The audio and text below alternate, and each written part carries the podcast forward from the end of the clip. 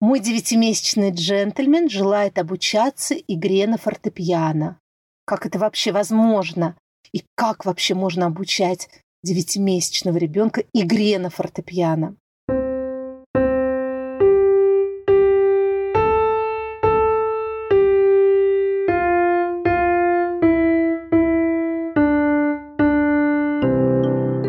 Привет!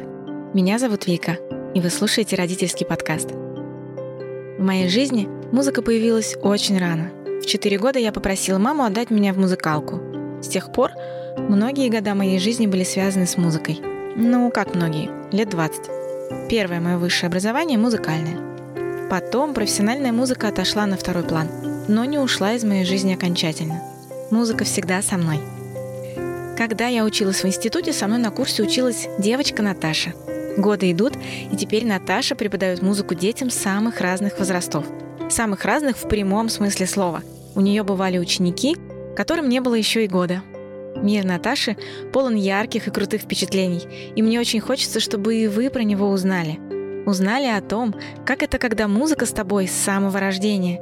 В общем, в гостях у меня сегодня Наташа Бодина, детский музыкальный педагог, автор методики ДНК-гения по обучению детей музыке с самого рождения. Приятного прослушивания!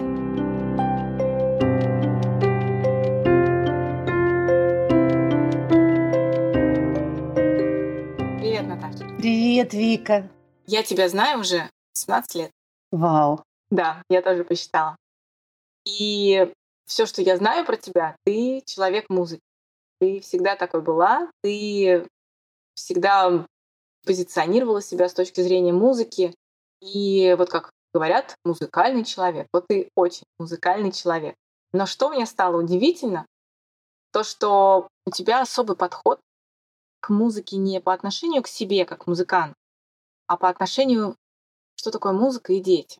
Угу. Я замечаю, что ты себя позиционируешь таким большим пропагандистом музыки для детей. Причём музыка для детей прям совсем с раннего возраста.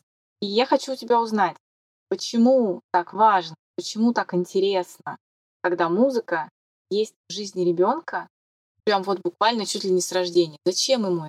Для чего это нужно? Ну, в первую очередь, потому что музыка развивает мозг. Музыка делает человека гармоничным, она делает его чувствительным. Она просто предлагает человеку другую жизнь. Вот человек, который включен в музыку, который растет вместе с ней, ну, просто другой человек. И у меня это получилось случайно. Я бы никогда не додумалась сама заниматься с грудными малышами. Мне бы просто это не пришло в голову, когда я а, была педагогом музыкальной школы. Мы знаем, что в музыкальную школу приходят детки не раньше шестилетнего возраста, но в лучшем случае в пять лет могут предложить группу раннего развития, дополнительный класс к первому. Но, конечно, это не грудной возраст. И когда я познакомилась со своим первым грудным учеником, выглядело это так. Мне в почту пришло письмо мамы мальчика такого содержания. Мой девятимесячный джентльмен желает обучаться игре на фортепиано. Я перечитала несколько раз это письмо и думаю, это правда или мне это кажется? Как это вообще возможно? Такой формулировки «мой девятимесячный джентльмен», то есть мама обращается, описывает своего ребенка такими словами, желает обучаться игре на фортепиано. И как вообще можно обучать девятимесячного ребенка игре на фортепиано? Мне стало очень интересно, потому что формулировка была такой, что я не встречала, я не слышала подобного раньше. Мне в первую очередь захотелось познакомиться с мамой. Что это за мама, которая так рассказывает о своем ребенке, и у нее есть запрос в таком раннем возрасте начать с музыкальные занятия. Мне очень хотелось увидеть эту семью. Когда я пришла в дом к ним, меня встретил грудной малыш в костюмчике, в пиджачке, в брючках, с бабочкой. И огромные глаза, просто в пол лица у него были сияющие голубые глаза. И вот он смотрел на меня и улыбался. И мне вот тут стало понятно, что это не урок музыки, это не может быть уроком. Вот сейчас у меня есть все для того, чтобы за собой увести этого малыша и показать ему прекрасный волшебный мир.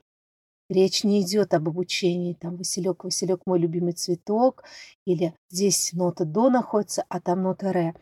Это что-то должно быть сейчас другое. Я, во-первых, не видела раньше, чтобы дети так готовились к занятию, чтобы родители их таким образом готовили. Это же праздник. Пришла в гости музыка. Сейчас будет чудо. Все были настроены на чудо. Я приготовилась мгновенно тоже к этому чуду. Так мы стали заниматься с Николаем Павловичем.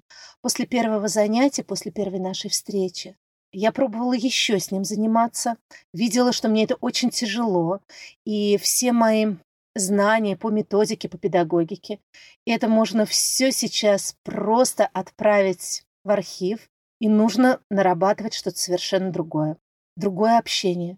Я готовилась к занятиям, писала себе планы, и моих планов, которые я планировала на час, они у меня заканчивались через пятнадцать минут, все мои игры. Дальше я не понимала, что делать, и ребенок, естественно, начинал капризничать, уходить. Я говорила маме: вы знаете, наверное, я не смогу, потому что у меня нет своих детей. Я вообще не видела детей такого грудного возраста, вот так близко. Я не держала их ладошки в руках.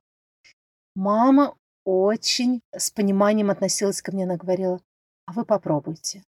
И вот эта фраза, которая звучит от родителей, а вы попробуйте, она стала для меня ну, какой-то путеводной.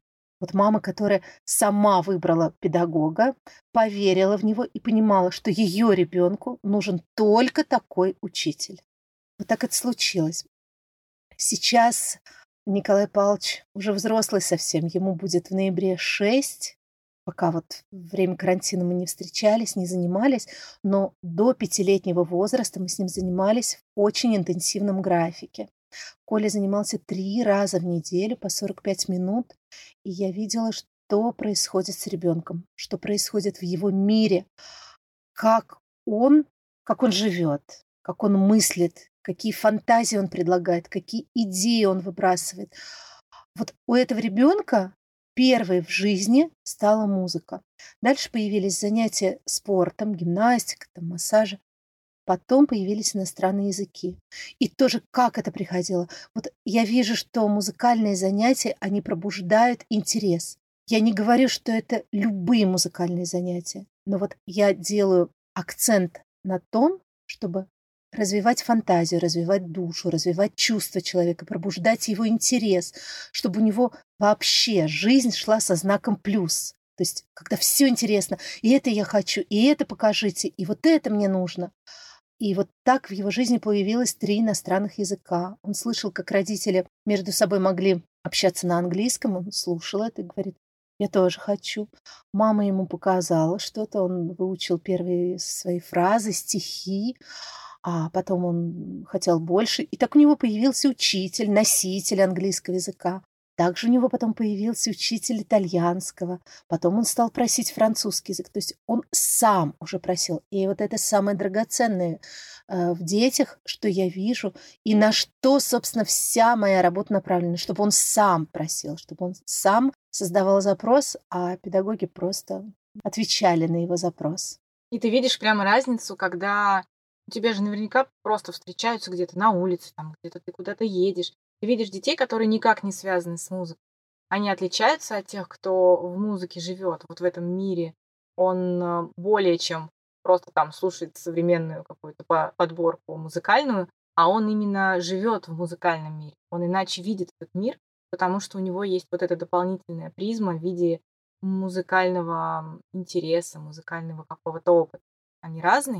Ты знаешь, Вика, когда я вижу ребенка, не включенного в музыку, я даже не пытаюсь анализировать, какой он, как он видит мир. Я стараюсь сразу сделать какой-то шаг, чтобы поменять его картинку.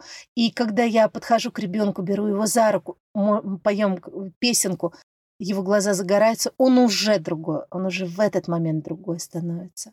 Я могу наблюдать, что дети, которые впервые пришли на занятия, дети, которые никогда не занимались музыкой, они могут быть более осторожными, более закрытыми, более, ну, не такими интересующимися, не такими наблюдательными, не с такими острыми ушками. И вот уже после первой встречи их картина меняется. Они просто акцентируют внимание на других вещах. Я точно знаю людей, я их встречала в сети, просто с кем-то в разговорах, что у них, когда им говоришь «музыка», у них всплывает: ага, музыкальная школа, так, mm-hmm. я ее прошел, там кто-то пять, да, как народник, ну, там на аккордеоне пять лет учился играть, кто-то на фортепиано учился семь лет играть. И они понимают, что это такая история, ну окей, меня туда отправили родители, я отсидел, mm-hmm. возможно, кто-то применяет словечки типа «отмучился», mm-hmm. но по факту они говорят: ты что, ну вот было у меня, ну было, ну мне на картинке покажешь Чайковского, я скажу, это Чайковский, ну зачем мне эти знания по жизни? Mm-hmm. Вот э, я сейчас прямо сразу приведу пример из своей практики, из своей работы. У меня м, была малышка Тонечка, трехлетняя девочка. Ее мама прекрасная, тонкая женщина, очень, очень добрая, очень отзывчивая. У нее трое детей. И она сказала: я своих детей буду учить всему, кроме музыки. Сама закончила музыкальную школу, получила аттестат. Аттестат с отличием, закрыла инструмент, как это бывает довольно часто, отдала его родителям, я сделала, что вы хотели, теперь я инструмент закрываю. И вот она сказала: я не буду учить своих детей музыке ни за что. И она общалась, дружила с мамой моей ученицы. И вот мама моей ученицы сказала: ну вы попробуйте позаниматься с Наташей. То есть, видимо, где-то у нее, несмотря на то, что она получила негативный опыт, у нее остались не очень приятные воспоминания о музыкальной школе, где-то этот вопрос в ее глубине был не решен, что она согласилась все-таки попробовать. И эта женщина, эта мама Ольга, она мне позвонила, и мы встретились с Тонечкой. Наше первое занятие. Мы занимались с Тоней за закрытой дверью. Мама не присутствовала в этих встречах. Что мы там делали, никто не знал. Но мама слышала, что все тихо, ребенок увлечен, и что-то мы всегда делаем. Как-то она играет. Мама стала подсматривать в замочную скважину, чтобы не нарушить. Потом тихонечко приоткрывать дверь. А потом увидела, что Тоня э, не отвлекается, чуть больше приоткрывать дверь. А потом я просто Тоне сказала, я говорю: Тоня, давай сделаем концерт для мамы. Мы ее пригласим, билетик нарисуем, стульчик поставим. Мы так и сделали. Когда мама пришла вот на наш домашний концерт, села на стульчик, стала слушать, у нее загорелись глаза. Надо было видеть просто эту маму, у нее глаза сияли. Она была такая счастливая. Я говорю: Оля, так садитесь вместе с дочкой за инструмент, вы сейчас прямо сыграете в четыре руки. Мама садится за инструмент, и у них рождается импровизация. Остановить этот поток просто невозможно. Мама, естественно, она сразу говорит: вы волшебница, это чудо, это такая красота. У Тони был старший брат. Ему было тогда десять. Артём, он тоже стал приглядываться к нашим занятиям. И вот в десять лет ребенок говорит мне: я хочу, Наташа, научиться токкату э, ре минор Баха играть. Я говорю: Тём, давай, все в твоих руках. Я должна сказать, что в этой семье папа не очень был настроен на занятия музыкой именно мальчика. То есть он считал, что для девочки, вот для Тонечки это хорошо, а для сына лучше не надо. Вот он был совершенно против. Артём пришел на первые занятия, я ему показала кусочек токкаты, он загорелся этими пальцами, которые не разыграны, не тренированы, он как-то ими перебирал, и у него получалось похожее на музыку. И он от этого был так рад. Наташ, покажи мне еще кусочек. Ну хорошо, Тём, давай.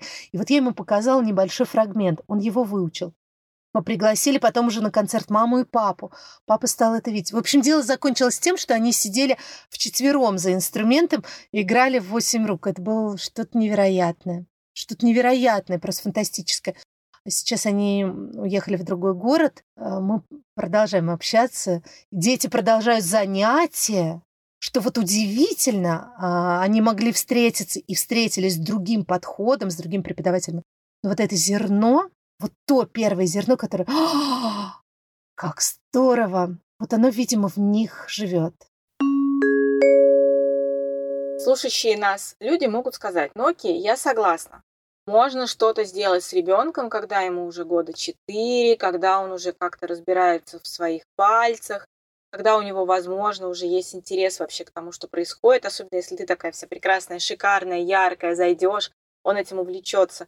Но чем можно заниматься с грудничком, который буквально, возможно, научился только сидеть, переворачиваться, ползать, еще, может быть, даже ходить не умеет, а ты уже готова с ним работать, ты уже готова его в мир этот удивительный музыкальный погружать. Чего mm-hmm. ты с ним делаешь? Расскажи мне, если это не секрет, конечно, не тайная методика. Но это не секрет, но я это все очень подробно описала в книге. Я же написала книгу «Методика ДНК-гения», и я там прямо расписала весь ход урока. По пунктам. Первый, второй, третий, четвертый. Что происходит, если заниматься на протяжении какого-то времени? Ну, расскажи какой-нибудь прям урок, может быть, ты вспомнишь. Не по пунктам, как в книжке, и мы обязательно ее укажем у нас в описании к выпуску. Но вот как-то вот расскажи примерно вот урок, какой-нибудь прям пример. Первое, что я делаю всегда, я подхожу к инструменту, говорю ему: ребенок может грудничок, он может находиться в стульчике для кормления или лежать на ручках у мамы, или быть там в своей колыбельке. Он рядом, он рядом с инструментом. Все занятие происходит за клавиатурой, за пианино. Я обязательно поглажу инструмент и скажу ему: здравствуй, пианино, здравствуй, мой добрый друг, здравствуй, моя малышка. Я хочу, чтобы пианино улыбалось, я улыбнусь сама, улыбаясь. Ребенок это чувствует. И мягко, аккуратно приоткрываю крышку инструмента. И пианино тоже начинает улыбаться, показывается ряд клавиш. Я открываю инструмент и начинаю играть сразу же, без разговоров, без комментариев, без объяснений, просто играть музыку. Я играю классическую музыку, это очень важно, именно классическую музыку. Я играю прелюдию до мажор Баха из «Хорошо темперированного клавира» первого тома. Это мягкая, спокойная, прозрачная музыка. Я ее играю в высоком регистре, переношу в высокий регистр. И высокий регистр, он ассоциируется у ребенка, как по моим наблюдениям, как мне кажется, с голосом мамы, с чем-то таким нежным, ласковым, заботливым. Я играю музыку и рассказываю: здравствуй, малышка. Сегодня к тебе в гости пришла добрая музыка. Музыка очень ласковая, нежная. Она тебя очень любит. У музыки добрые руки, они такие же добрые, как у мамы. У музыки доброе сердце. Он такой же добрый, как у мамы, как у папы, как у тебя. И рассказываю эту историю. Здесь уже случилось включение в музыку. Ты не представляешь, что происходит с детьми. Открываются глаза, открываются уши, открывается рот. Он весь уже здесь. Он готов принимать. Дальше, ну вот все, что хочешь, может войти в его сердечко. Маленькие дети, кстати, они очень восприимчивы, и у них очень далеко вот этот порог, когда их нужно переключать их внимание. Их можно не, не переключать очень долго. Когда они уже подрастают, три-четыре года, там уже немножко меняется. А вот с грудничками тут можно столько сделать. Все занятие строится возле инструмента. Всегда тактильное ощущение. Чем бы мы ни занимались, ритмическими фигурами, песни, сольфеджирование. Сам вот с грудного возраста я детям пою мелодию и словами, и нотами. И когда мелодия пропевается нотами, это моментально, просто мгновенно развивается звуковысотный слух. Именно пение нотами. Ну ты же знаешь это. И я не встречала среди своих учеников, вот малышей, проблем со слухом. У всех хороший слух. У нас нет цели, чтобы он был прямо вот идеальным, но если нужно, мы занимаемся, он будет абсолютным и слышать будет все звуки. Вот первые занятия с грудными детками я начинаю уже сейчас с двухмесячного возраста. Вот в два месяца ребеночек лежит в колыбельке, слушает прелюдию Баха. Дальше я могу с ним позаниматься ритмом. Я раскладываю слова, простые, бытовые, обыденные слова. Говорю: мальчик, та-та. Уже показываю ритмические фигуры. У меня есть карточки тактильные, которые я тоже ему показываю. Я касаюсь этих карточек своим пальчиком, потом возьму пальчик малыша. Какой интерес у ребенка? Он просто не понимает, что сейчас происходит, на какую планету он попал. Мы занимаемся метром, чувствованием сильных и слабых долей. Это тоже очень просто с детьми сделать. Это все на тактильных ощущениях. Сказки, конечно же, регистры, тембры инструмента. Все проигрывается в, э, в игре с крохами, с малышами. Вот в таком раннем возрасте мы не получаем обратной связи. Обратную связь можно в каком виде увидеть? если такой кроха начинает шевелить пальчиками или там поднимает ручку, или улыбается, понятно, что ему нравится. Это значит, что так глубоко в него входит. Вот о глубине, кстати, я до сих пор поражаюсь, потрясаюсь, насколько глубоко входит вот эта информация в маленького человечка. Вот такую обратную связь можно получить от ребенка. Потом проходит время, и я вижу, что он отлично слышит ритм. Он просто идет по улице, видит, например, муравей, говорит ти-ти-та. Вот просто он откуда-то выпрыгивает эти знания, которые у него уже есть, именно как знания. Слышит звуки, понимает, что это низко, высоко, средне и так далее. Его как будто бы никто этому не учил, ему никто не сказал. Вот обрати внимание, вот это низко, а вот это высоко. Нет, он уже это знает. Он знает, что это так. Вот поэтому так рано. Такие ранние занятия. Друзья, возможно, вы не знаете, но у меня есть еще один подкаст, и он как раз про музыку.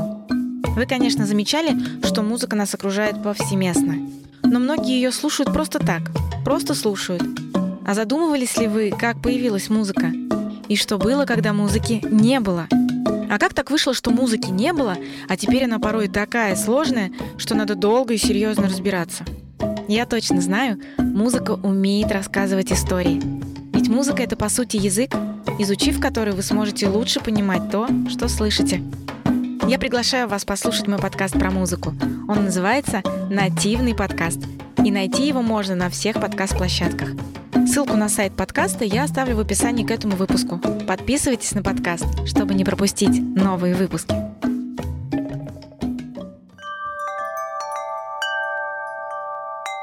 Ты сказала, что очень важно, что ты начинаешь именно с классической. Почему это так важно? Я уже уверена, и у меня нет никаких сомнений в том, что ребенок приходит гением. Это действительно так. Это... Но это божество, которое вот лежит рядом с нами. Вот мы находимся рядом с Богом.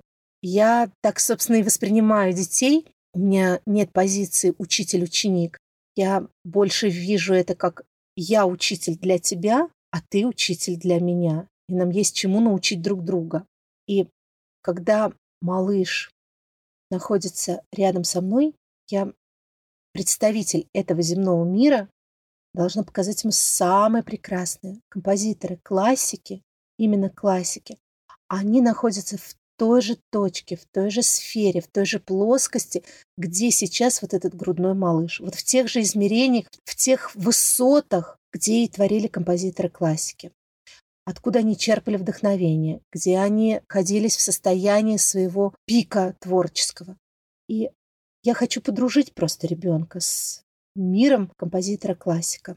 Я здесь хочу сказать, что не всю классическую музыку можно ставить грудным детям, знакомя их с творчеством композиторов, а все-таки есть музыка, которую в грудном возрасте лучше не слушать. Но в основном, например, музыка Моцарта, все его сонаты, концерты, концерты и сонаты Гайдна, это все нужно слушать. Эта музыка очень светлая, радостная. Она сразу формирует в человеке добрый, светлый мир. Вот у него есть ощущение, что мир прекрасный, он вот такой вот веселый, он полон бабочек, солнышка и радости. То есть он гармоничный, в нем все прекрасно, все хорошо. Но при этом ты сама об этом пишешь и говоришь. Мир джаза — это особая, это тоже магия. Она другая, она крутая, она при этом тоже порой или очень приземленная, или неземная. Ну, это такой, это такой замес магический. Просто я в этом с тобой полностью солидарна, потому что я тоже считаю, что классическая музыка, она имеет некоторую волну, в которую мы попадаем, когда мы ее слушаем. Если мы слушаем джаз, волна совсем mm-hmm. другая, но при этом то, что она дает нашему слуху, нашему мозгу, нашему телу, yeah. это тоже такой прям кайф, драйв и прям мясо порой yeah. бывает. Ты с джазом детей знакомишь? А как же? Ну-ка. Вика, конечно, знакомлю, потому что а, ну, ну, без джаза невозможно. Я все песни, которые мы поем, я их стараюсь делать ритмично, потому что это ритм. Джазовая музыка это номер один, это ритм. И все песни, которые можно спеть а, мягко и плавно, я делаю ритмичными. Я их сама просто такие острые ритмы аранжирую. Сейчас я вспоминаю историю, мне рассказывали. Мне рассказывала мама ребенка саксофониста. Вот я работала в музыкальной школе, там был этот мальчик, который заканчивал школу, он потом поступил в эстрадно-джазовый колледж, стал играть, импровизировал потрясающе. И я разговаривала с мамой, как, как у него, почему саксофон, почему джаз, почему так, почему, как он так э, себе выбрал. Мама говорит, когда он был грудным, я уходила, могла положить его в кроватку и говорила, подожди, я сейчас приду. И в это время ставила ему Армстронга. И малыш лежал и слушал Армстронга. Вот так. А потом, значит, получилось так потрясающе, так интересно. Брат этого мальчика учился на саксофоне. Там давали трости для размачивания. Этот малыш Нарик тоже видел, как размачивал. Он брал эти трости, грыз их. И, собственно, чтобы у него были свои трости, которые можно погрызть, он записался на саксофон. Представляешь, какой путь интересный. А тогда он в колыбельке лежал и слушал Армстронга. Вот так вот очень интересно приходят знаки в нашу жизнь, в жизнь человека и ведут его. Что про джаз тебе рассказать? Но ну, я слушай, дружу смотри, вот с африканцами. Вот ты дружишь с африканцами. Я видела, как ты с ними импровизируешь. По мне, есть же вот это выражение, что рэп — это когда плохому негру хорошо, простите за слово негр, а джаз — это когда хорошему негру плохо.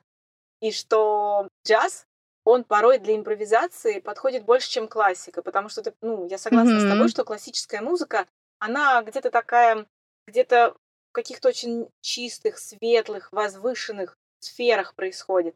А бывает так, что у тебя такое настроение, что ты прям хочешь, не хочешь, ты как будто бы некоторое свое прям тело хочешь в музыке выразить. Тебе там где-то ноет или как-то, может быть, наоборот, радостно, но это какой-то другой драйв, он более, может быть, приземленный. Да. И я видела, как ты импровизируешь со своими учениками джаз.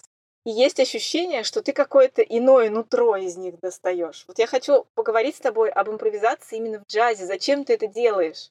Зачем ты это вытаскиваешь?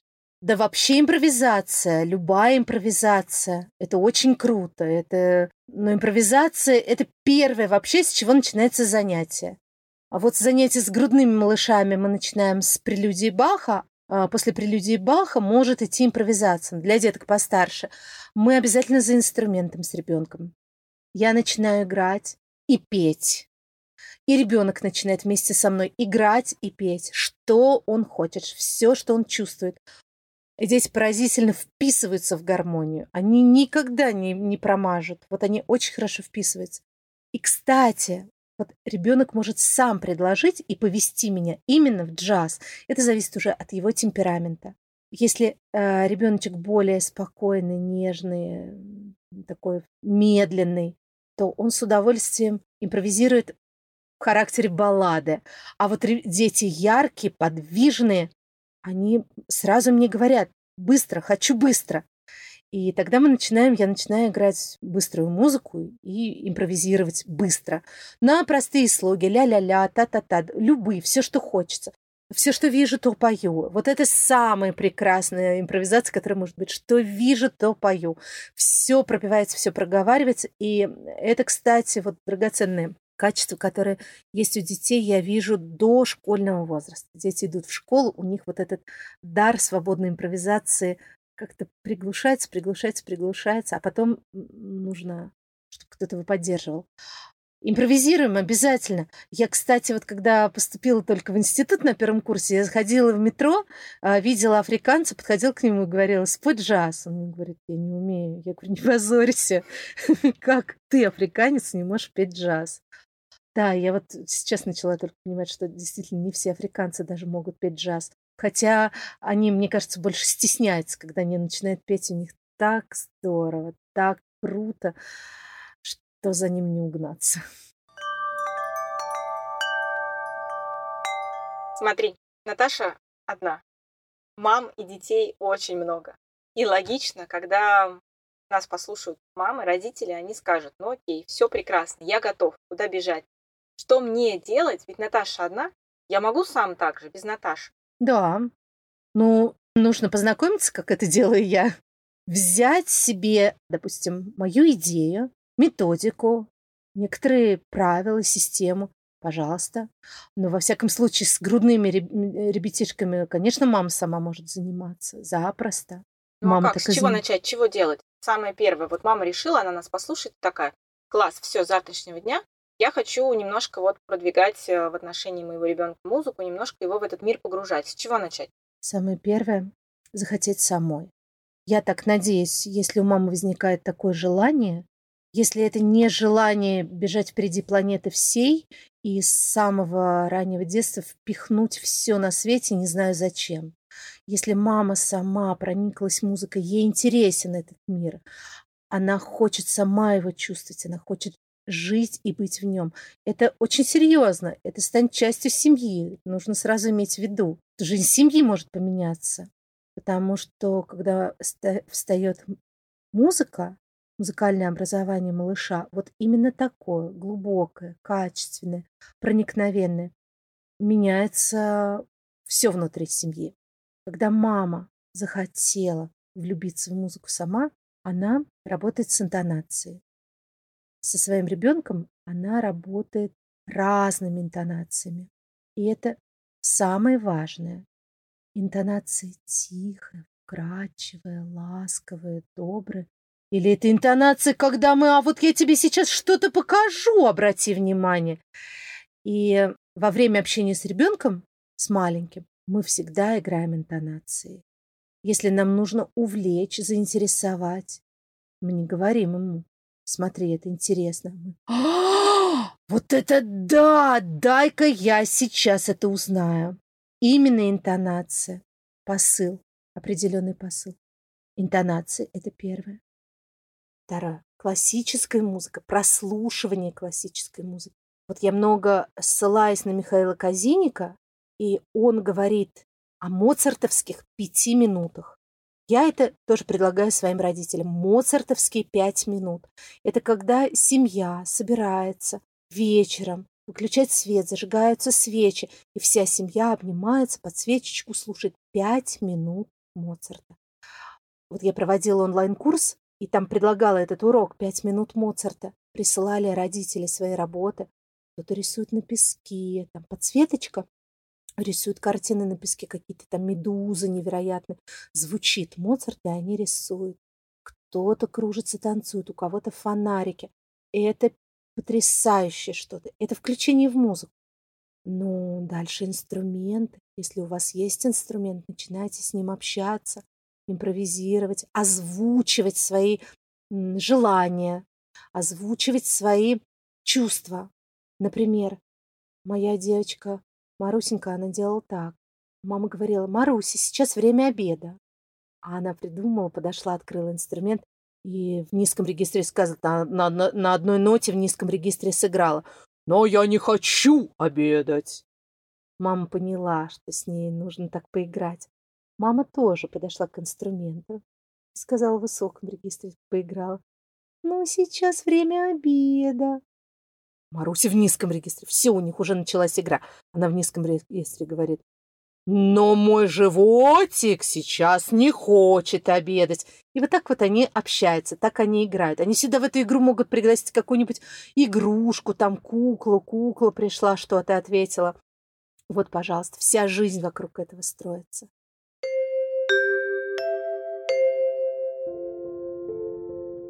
Я желаю вам, друзья, жить с музыкой, дружить с каким-то музыкальным инструментом, любить музыку, петь, конечно.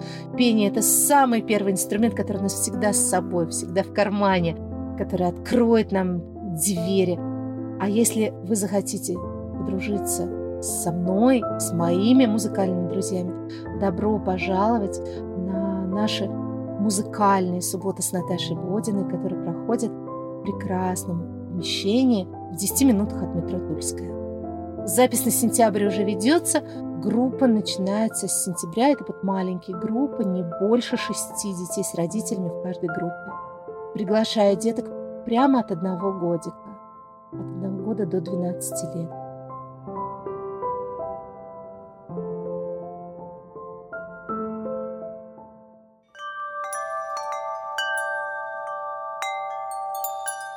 Я хочу напоследок с тобой поговорить о твоем, мне кажется, для меня он уникальный опыт, потому что он соединил в себе разные вещи, мне тоже интересные, тебе интересные очень, раз уж ты их соединила. Ты любишь путешествовать. Очень. И ты любишь музыку. Да. И однажды ты решила, почему бы да, и соединила эти две свои большие любви. Что-то очень классное. Я хочу, чтобы ты об этом рассказала, о своем опыте, о своих приключениях, о своей идее. Возможно, какие-то интересные истории вспомнишь, которые с тобой происходили. Расскажи, что ты делаешь. Да.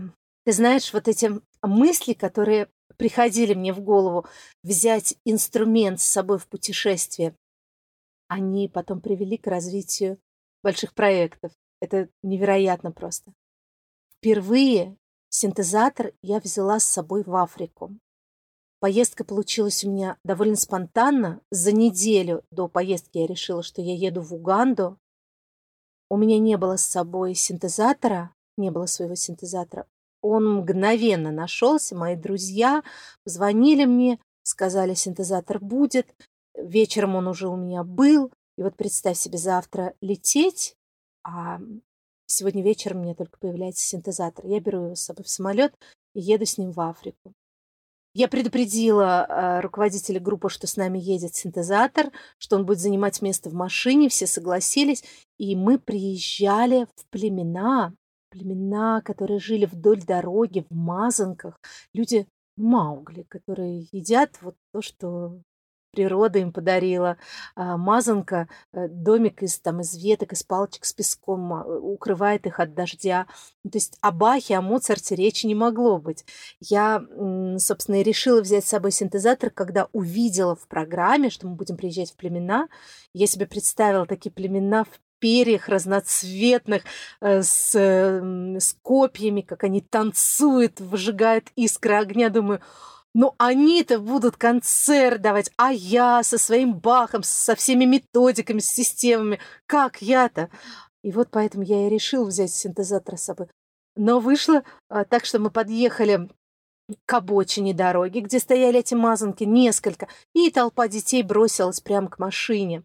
И вот представь себе, открывается дверь, я выхожу, группа меня оберегала, мне все говорили, ты посмотри, они же, ну они не, не понимают, они не знают, как себя вести, сейчас твои клавиши разлетятся из пианино, все сломают в щепки.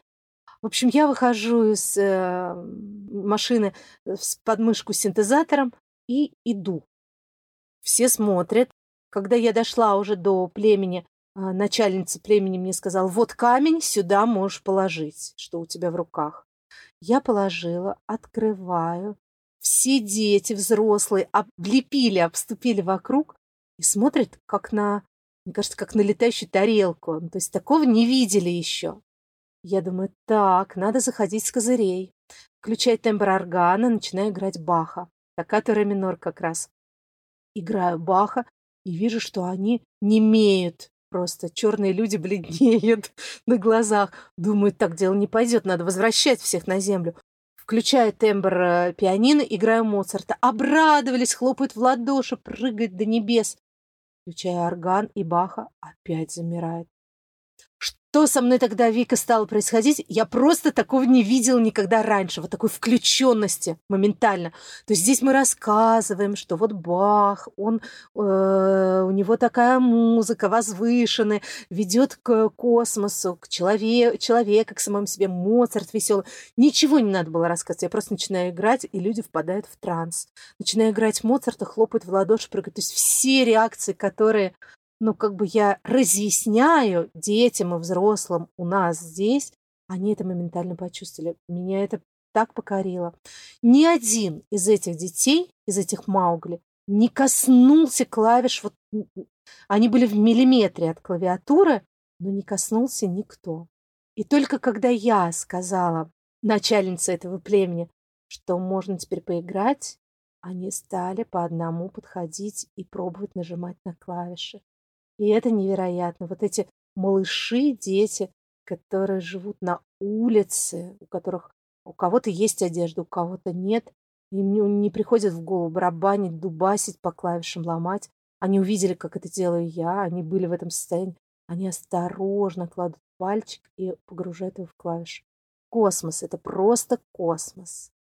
Потом я стала... Это была первая поездка, куда я взяла с собой синтезатор. Я поняла, я поняла одну важную вещь, что когда со мной синтезатор, он как ангел-хранитель. Он просто как телохранитель мой работает. Меня никто не обидит. Для меня открыты все двери, любые разговоры. Мы приезжали даже в племена, которые, ну, хиппи-племена. То есть там, ну, такие тяжелые порой бывают. И я заходила в это племя сразу с песенкой. То есть я поняла по общению первому, что музыка – это ключ. Я заходила, начинала петь. И они сразу улыбались, открывались глаза, они обнимали, брали под руку. Но это фантастическое просто. То есть все э, люди в нашей группе входили, смотрели, озирались, не побьют ли, не, не, не обидят ли. Я заходила сразу с песней, тоже немножко так осторожничая, и видела, как открываются их лица. То есть как будто бы я уже захожу с подарком, как будто вот моя песня, эта музыка, это уже подарок. И когда ты приходишь в новое общество, предлагаешь подарок, подарок из себя, то это сразу открывает двери. И все легко проходило. Я всегда брала его в аэропорт. Никаких сопротивлений нигде не было. Никто никогда в поездке не обидел. И однажды я взяла его даже... Вот как раз мы поехали в поездку к дельфинам, дельфинам и китам. Я брала с собой синтезатор. Я пела просто на лодочке, поставила на бортик и начинала петь. Я не знаю, слышали меня дельфины или не слышали, но я пел для них. Плескались. Рядом всегда вокруг бортика были дельфины. Это было так интересно. Когда э, пела спокойную, медленную песенку, ни одного дельфина. Вот только зажигательная, только начинает энергия плескаться. Дельфины тут как тут. С детьми мы проводили съемку в Сочи. Как раз на лодочке мы вышли из порта. Дети уже на солнце перегрелись, начали капризничать. Я говорю, дети, давайте споем с вами песню про дельфинов, чтобы к нам пришли дельфины. О, давай, Наташ, мы начинаем петь. А, вот эту песенку из мультфильмов «Фортуа». Дельфины добрые, а дельфины скромные. Начинаем петь. И тут мальчик говорит, смотрите, вот дельфин, вот он. Поем потом оранжевую песенку. Нет дельфинов. Поем снова нашу про дельфинов. Появляются дельфины. Это потрясающе. Вот было в прошлом году даже в сентябре путешествие, наше путешествие. Музыкальное путешествие в цивилизацию дельфинов. Где мы прямо группа родителей понимали, куда и зачем мы едем. Понимали, что это очень необычная поездка, что мы на лодке будем петь для дельфинов. Мы взяли с собой специальный инструмент била, била, который настроен на определенную частоту. Вот посольство дельфинов проводило эти исследования. Они выявили, что есть определенная частота била, которую любят дельфины, на которую они приходят. Мы уплавались просто с дельфинами, они при, приходили в таком количестве. И ты знаешь, это было невероятно видеть, просто невероятно, как дети, кто-то в кругу, кто-то в защитном жилетике, да, между нами плавают дельфины. Ну, то есть мы находимся в море, мы в открытом море, мы не в дельфинарии, мы не... Ну, то есть у дельфинов нет, они не на работе, они могут прийти, а могут не прийти. Захотят или не захотят, они же слышат и чувствуют за километры. Если им интересно здесь, если их это заинтересовало, они могут понаблюдать, поплавать, попищать, посвистеть рядом. Неинтересно, уходят. И вот когда мы идем вот с таким открытым сердцем, а у детей другого сердца не может быть, оно у них открытое, то к нам приходили дельфины. Инструмент стал для меня проводником во все миры.